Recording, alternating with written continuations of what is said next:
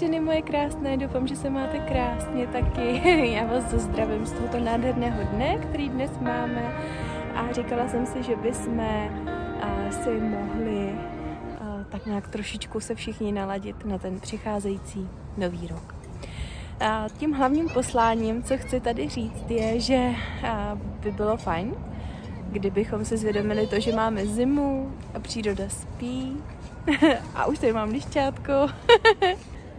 Chtěla jsem jenom ještě doplnit, abychom si zkusili říct, že a uvědomit, že právě teď je zima. Je to období, kdy příroda spí, nic moc se neděje. A jak už jsem několikrát naznačila, pro mě třeba je to období úplně nejúžasnější ze všech. A možná právě proto, že většina akcí je stlumená a tak člověk má možnost ty věci eh, věci vnímat do hloubky a právě s tím pomyslným kledem. Takže jsem chtěla oznámit i téma dalšího měsíce, měsíce ledna a to bude téma zpomalení, takového slow down v angličtině, zpomalení, zakotvení a každý týden vlastně najdete u mě na Instagramu opět otázky, aby jsme si to téma zvědomili a zakotvili se do něho.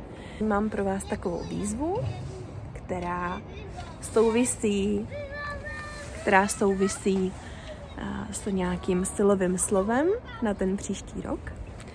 A já jsem pro vás připravila takovou sestavu těch silových slov u mě na blogu. Můžete si to své vybrat.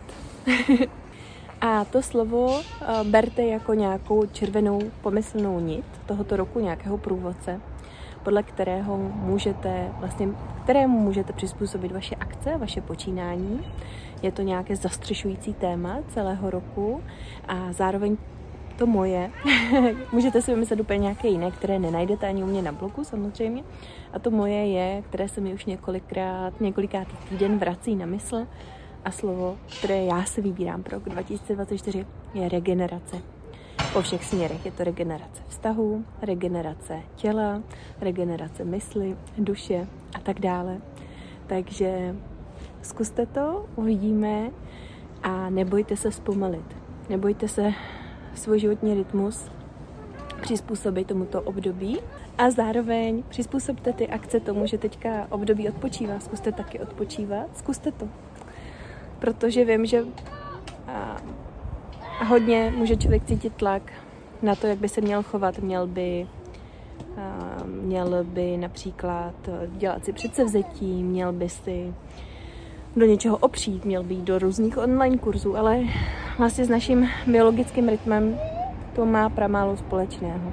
Takže pokud chcete letos něco udělat jinak, zkuste se zamyslet nad vlastním biorytmem, nad tím, které období je pro vás nejaktivnější a jak. A uspůsobte, zkuste uspůsobit akce tomu. Tak to je takové malé poslání. Já se tady s váma loučím. Mějte se krásně a možná ještě něco přidám. Uvidíme. tak zatím ahoj.